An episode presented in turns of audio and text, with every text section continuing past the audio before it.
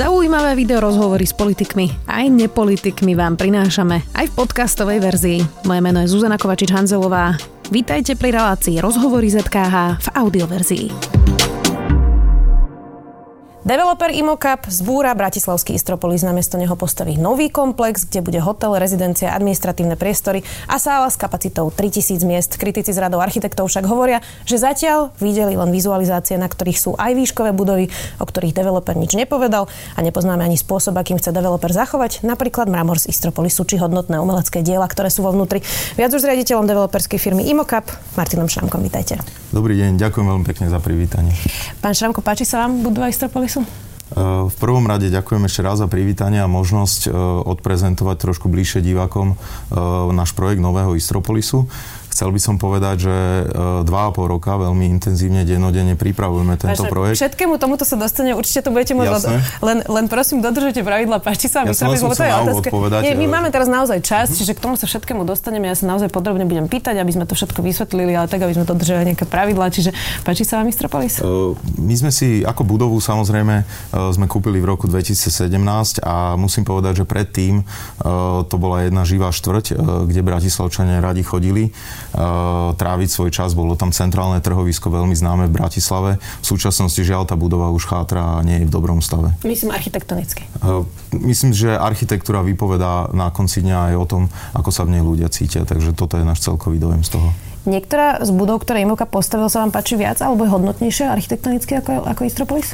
Ehm, ťažko sa dajú hodnotiť, my sme hrdí na svoje projekty, my sme, naša spoločnosť realizovala napríklad v blízkosti projekt Central, čiže lokalita je nám veľmi známa, pohybujeme sa v nej vlastne už 15 rokov. Takže v zásade myslíme si, že sú to živé projekty, robíme to pre ľudí, tak aby sa tam cítili dobre, aby si tam našli svoje, svoje priestory a svoje, svoju možnosť nejakej realizácie, takže sme na ne hrdí. Ja sa pýtam len preto, že som si pozerala teda vaše portfólio u vás na stránke a teda videla som, že ste potravili, eh, postavili už centrál, teda to ste spomínali, tam sú teda kancelárie, obchodné centrum, ale aj ten hotel. Potom máte nejaké kancelárske budovy na Plinárenskej a Lakeside. Teda Vyzerá to, že teda nemáte nejaké e, asi oceňované Cezarom projekty, alebo sa milím? E, práve že, práve, že áno, my sme v roku 2013 získali e, za Centrál stavbu roka vo viacerých kategóriách a veľa, veľa ocenení za stavbu v, práve v Centrál. Je to veľmi multifunkčný areál, sa nachádza strecha, ale práve možno keď sa bavíme o novom Mistropolise, tak tu je ašpirácia na úplne na novú úroveň. Určite aj na Cezara, ale v zásade my sme si pozvali, pozvali renomované, veľmi renomované e, štúdio KCAP z Holandska, ktoré má za sebou také projekty ako Hafen City v Hamburgu, 156 e, hektárové územie pod ochranou UNESCO, e, čo je skutočne jedna z najlepších štvrtí v Európe vôbec na bývanie. Čiže pozvali sme si prvú ligu a k tomu ešte, keďže sa jedná o špecifickú záležitosť vybudovať nové kultúrno-spoločenské centrum, to tu nikto vlastne neurobil za posledných 30 rokov, tak sme si zavolali spoločnosť Charcoal Blue, ktorá robí také projekty ako napríklad Národné divadlo v Londýne alebo, eh, alebo Shakespeareovské divadlo v Anglicku. Napríklad teraz majú realizáciu na území World Trade Centra v New Yorku, kde vzniká dom umenia na, to, na tomto pozemku a sú to skutočne, mohol by som menovať ich tých referencií, majú strašne veľa, ale sú to špičkové sály 21.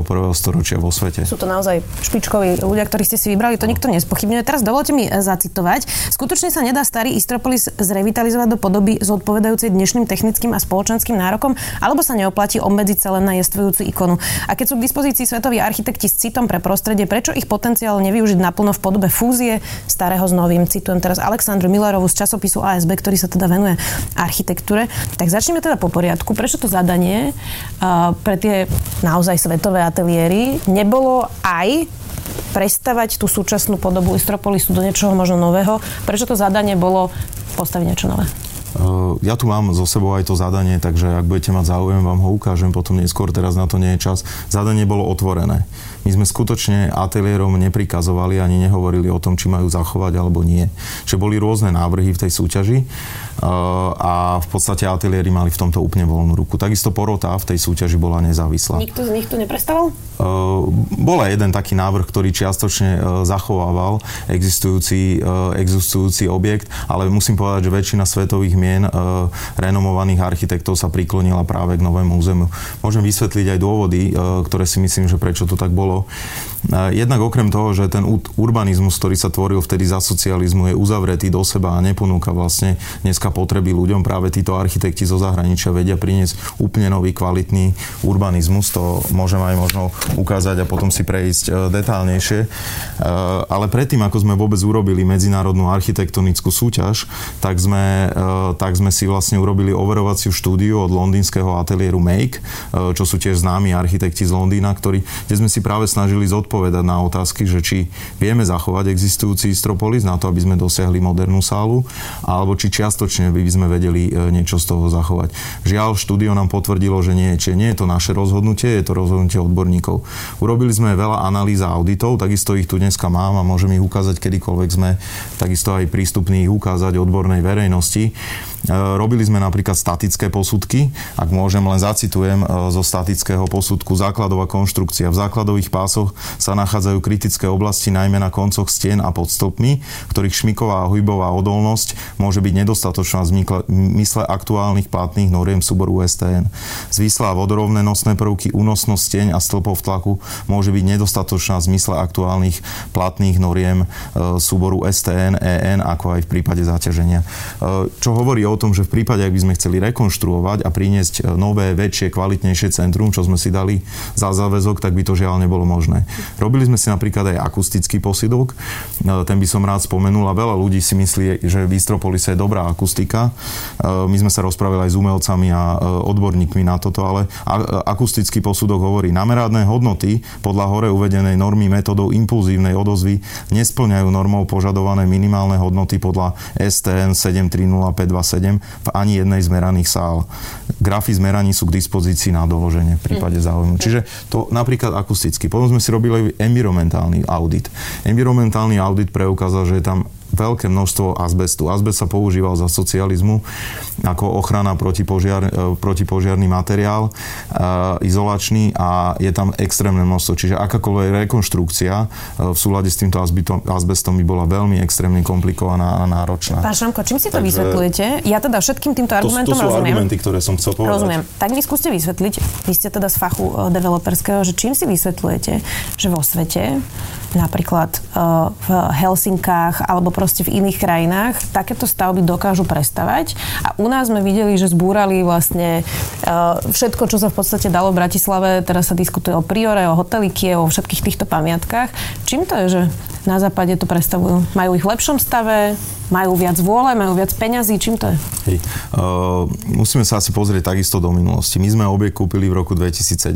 Uh, je pravda, sme z Bratislavy a evidujeme to tu, že 30 rokov sa o ten objekt nikto nestaral. Čiže či to bol štát, alebo to boli aj teoretici architektúry, ktorí neprejavili nejaký záujem o to, uh, tak túto budovu. Boli majiteľmi. Áno, ale nikto neprejavil, ani štát mohol do toho vstúpiť, nikto neprejavil záujem o to. Čiže my sme to normálne transparentnej, legálnej súťaži kúpili a vysvetľujeme si uh-huh. práve tou nečinnosťou u nás, ktorá bola po, na posledných 30 rokov, že nikto sa to to zájde tak ďaleko, že už sa to potom nedá zasanovať? Áno, čiže e, ten objekt je už dneska v takom stave, viete, keď sa o niečo 30 rokov nikto nestará, no tak žiaľ Bohu už potom akákoľvek údržba, tam neboli robené revízne správy. Tam kopec, kopec vecí, ktoré sme našli ten objekt skutočne v dezolátnom stave, e, generuje to stratu, čiže nie je to dlhodobo udržateľné. E, opakujem, nie je to naša vina, my sme, my sme to nezapríčinili, kúpili sme to v roku 2000 2017. Čiže toto je rozdiel. Ak ste spomenuli ten príklad v Helsinkách alebo bol spomenutý aj príklad v Prahe, tak e, my sme sa pozerali a nie je to úplne paralela z toho dôvodu, že práve v Prahe napríklad to kongresové centrum jednak má oveľa vyššiu kapacitu, ale bolo udržiavané počas celých tých 30 rokov a majiteľom bolo mesto. To znamená, bolo mesto, ktoré sa o to, o to staralo a potom e, vstúpil síce do toho štát, ale len za účelom, aby e, dal nové zdroje na to, aby sa to dokázalo zrekonštruovať. Čiže je to, je to iný prípad žiaľ Bohu. Rozumiem. Budem citovať ďalej. Pre mňa tieto vizualizácie sú naozaj lacným prostriedkom na sprostredkovanie toho, čo tam má byť. Ja neviem, aký obraz si mám z toho urobiť. Chcela by som si priestorové štúdie a plochy, koľko bytov, koľko kancelárií, koľko hotelov a koľko bude naozaj verejného priestoru. To sú také báchorky, ktorými možno lajka presvedčia, ale odbornú verejnosť nie. To hovorí architektka Henrieta Moravčíková, povedala to v tomto eh, štúdiu. Je pravda teda, že sme videli tie vizualizácie, ale je pravda, že sme videli aj vizualizácie hotela Danube a tá fasáda dopadla na Hviezdoslavom námestí naozaj katastrofálne. Čiže pani Moravčíková má pravdu, že vizualizácia je jedna vec a potom realita druhá. Čiže uvidíme nejaké pôdorysy, uvidíme nejaké naozaj už skutočné výkresy a nielen teda naozaj síce pekné, ale iba vizualizácie. Hej, samozrejme my fakt, ako som spomenul, 2,5 roka intenzívne na tom pracujeme so špičkovým tímom. To sú desiatky ľudí zo zahraničia, e, zo Slovenska, čiže spoločnosť KCAP. E, tie vizualizácie sú úplne realistické. Spoločnosť KCAP má za sebou realizácie, svoje referencie. Spomínal som Hafen City. ale uznáte, že asi architekt by chcel vidieť viac ako len vizualizáciu? Samozrejme, vizualizácie sú len špička toho ľadovca, ktorá sa e, ponúka ako marketingový prostriedok a ponúka sa na verejnosti. My máme spracované úplne detálne projekty, máme spracované všetky pôdorysy, rezy, e, za tým sú veľa štúdií, ktoré vieme ukázať. E, dohodli sme si napríklad medzičasom aj stretnutie s pani Henrietou Moravčíkovou, kde chceme odprezentovať ten projekt a určite nebudeme ničomu, ničomu sa brániť. Takisto kopec odborníkov doteraz sme im to prezentovali a ukazovali. Čiže za tým je strašne veľa, ja tu mám len zlomok toho, e, čo všetko bolo urobené a e, vizualizácie sú len taký tento pôdorys, ktorý tu máte, tak vlastne na tých vizualizáciách, ktoré ste ukázali, bolo vidno, že, a to som hovorila v úvode, že sú nejaké výškové budovy, o ktorých ale zatiaľ nič teda nevieme. Viete mi teda povedať, že ktoré z týchto budov budú výškové a aké vysoké teda budú? Áno, samozrejme. E, ja by som možno predstavil takto skrátke. Samozrejme. Aby sme to videli. Čiže skrátke možno by som predstavil. Tu je vidieť, že veľmi dôležité, že viac ako tretina územia je venovaná kultúrno-spoločenskej funkcii a verejným priestorom, ktoré ostanú oveľa ešte dostanú lepší raz. Kde je dnes sála, to bude stále sála. Áno, to, kde je dnes sála, tak tu sa nachádza úplne nová kultúrno-spoločenská sála, fakt špičkovej úrovne. Je tam zrevitalizovaný verejný priestor, vieme, že ten je v dezolátnom stave dneska, ten potrebuje uh, obrovskú obnovu, môžem potom o tom povedať viac. Tu je v podstate zachovaná urbanistická lúni, uh, línia uh, s bytovými domami na Vajnorskej, na Vajnorskej, čo je veľmi dôležitý aspekt. E, samozrejme vytvárame cyklotrasy, chodníky okolo toho. No a teraz, a teraz k tým budovám, mm-hmm. takže e, toto je vlastne objekt administratívy, ktorý e, kopíruje vlastne výšku Vajnorskej ulice, tých bytových domov, čiže ktoré sa poschodí. nachádzajú, čiže 5 poschodí. Mm-hmm. Čiže toto je nízky, nízky administratívny objekt, veľmi citlivo zasadený. Tu vzniká uličná línia. Toto je rezidenčný objekt, ktorý má rôz, rôzne výšky, ale nejakým spôsobom nejdeme do výšky. Sú tu dve... Ale najvyššie to bude aké? Teraz úplne presne máme, neviem povedať, sme na úrovni investičného záveru možno 12-13 poschodí, nie je to mhm. Čiže tam tá rezidenčná časť bude tá najvyššia? V ústupovaných, v ústupovaných podlažiach táto časť, o tejto časti teraz hovorím, táto časť bude trošku nižšia. Tu sa v podstate jedná sa o dva rezidenčné budovy, kde dokopy plánujeme pripraviť približne 250 bytov, čo nie je veľa, musím povedať, že nerobíme žiadne zahusťovačky. Zobrali sme urbanizmus okolia, je to, je to slušné bývanie, ktoré bude pre mladých, pre Dobre, mladé rodiny. najvyššia budova, ktorá tam bude stať, bude mať okolo 12 poschodí. Nie, najvyššia budova bude táto administratívna mm-hmm. budova, ktorá je práve osadená tak, aby nebola s ničím v konflikte uh, s vôbec bytovými domami ani s okolím. Práve osadená do tejto Kukučinovej, kde sa nenachádza nejaká výstavba a je to administratívna budova. Je, je vidieť aj na týchto vizualizáciách. Uh, plánujeme aktuálne okolo 100 metrov, že by tá budova mala. To bude podobne ako centrál, ktorý je tak vysoký? Uh, centrál má 82 metrov, pôvodne, pôvodne mal mať aj centrál, máme dokonca aj stavebné povolenie na centrály na 100 metrov. E, vtedy sme sa rozhodli nerobiť e, úplne sami od seba, e, nerobiť vlastne túto výšku, takže tu by sme určite chceli tú výšku, patrí to sem, je to aj urbanistické obajiteľné. Zároveň aj na Trnavskom mýte sa nachádza určitá výšková zonácia, ktorú dodržiavame samozrejme. A to aj tých 100 metrov. Teda. Rozumiem. Tak to sme si teda objasnili. Um, to sme už prebrali. Architekti ale hovoria, že to podstatné je aj, že aký bude teda pomer presne toho verejného priestoru versus kancelárie versus nejaký hotel versus uh, teda byty. Čiže pomerom toho verejného priestoru je koľko? Tam ako, ako máte možnosť vidieť, e, sa nachádza veľmi veľa verejného priestoru. Tu je námestie, e, ktoré bude v podstate ešte väčšie ako dneska, lebo vieme, že tu je dneska nevábne parkovisko, kde vonku parkujú auta a nijak sa nevyužíva ten priestor. Čiže ja viem vám povedať, že jedna tretina územia, čo je skutočne nezvyčajné, aby som povedal, že žiadny developer za 30 rokov s takýmto projektom v Bratislave neprišiel, je venovaná kultúrnej funkcii. E, okolo toho je e, kvalitný verejný priestor, toto je vlastne úplne verejný priestor, to znamená prístupný hoci komu a potom sa rozdeľuje na rôzne typy. Toto je napríklad, tu môžem spomenúť urbánne námestie, ktoré sa nachádza v strede toho projektu, e, kde vlastne všetky tie funkcie spolu komunikujú a ľudia môžu prísť na kavičku, stráviť nejaký nejaký príjemný čas, ale takisto budeme myslieť samozrejme aj na mimičky e, s kočikmi, e, na mladých ľudí, budú tam lavičky, nachádza sa tu fontána e, a rôzne objekty. Čiže ešte poviem len verejný priestor, tiež nám robí toto holandské štúdio, ktoré je veľmi známe práve dobrými realizáciami. Ja teda aj aj otcovia chodia s kočikmi, len aby sme ich z toho nevynechávali.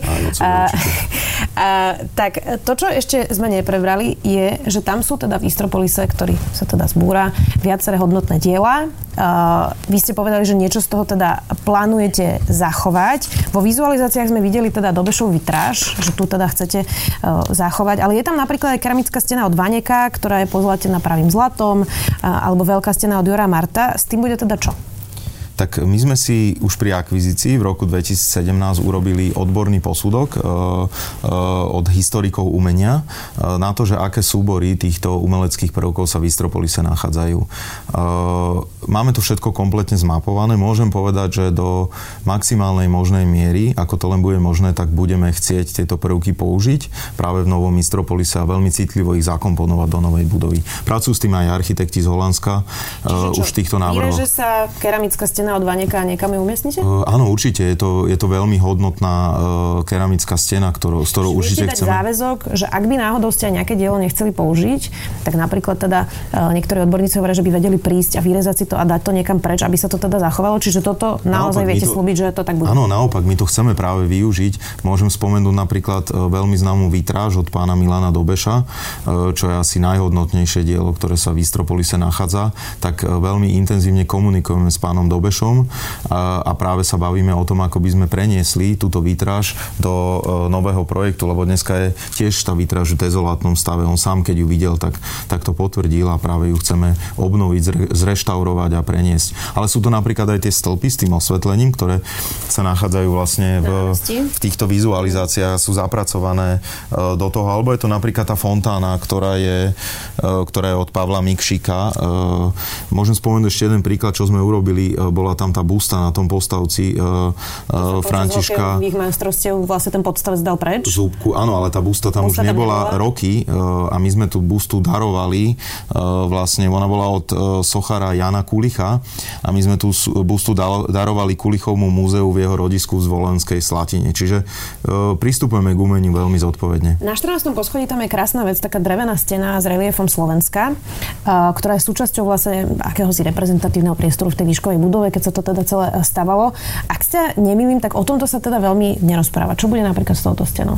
Uh, my sme, ako som povedal, že v podstate ku každému dielu budeme postupovať veľmi citlivo a budeme sa snažiť, ako, ako je to len možné, zakomponovať to do nového uh, projektu. Lebo táto stena sa neobjavila nikde ani vlastne vo vašich tlačovkách, čiže viete o nej? Zachránite ju? Vieme o nej, budeme sa snažiť ju zachrániť. E, samozrejme, všetko si nejaký technologický postup, ale, ale budeme robiť s tým, čo sa dá. Rozumiem. A spoliehate sa aj na investíciu od štátu? Veľa sa teraz hovorí o 60 miliónoch na kongresové centrum.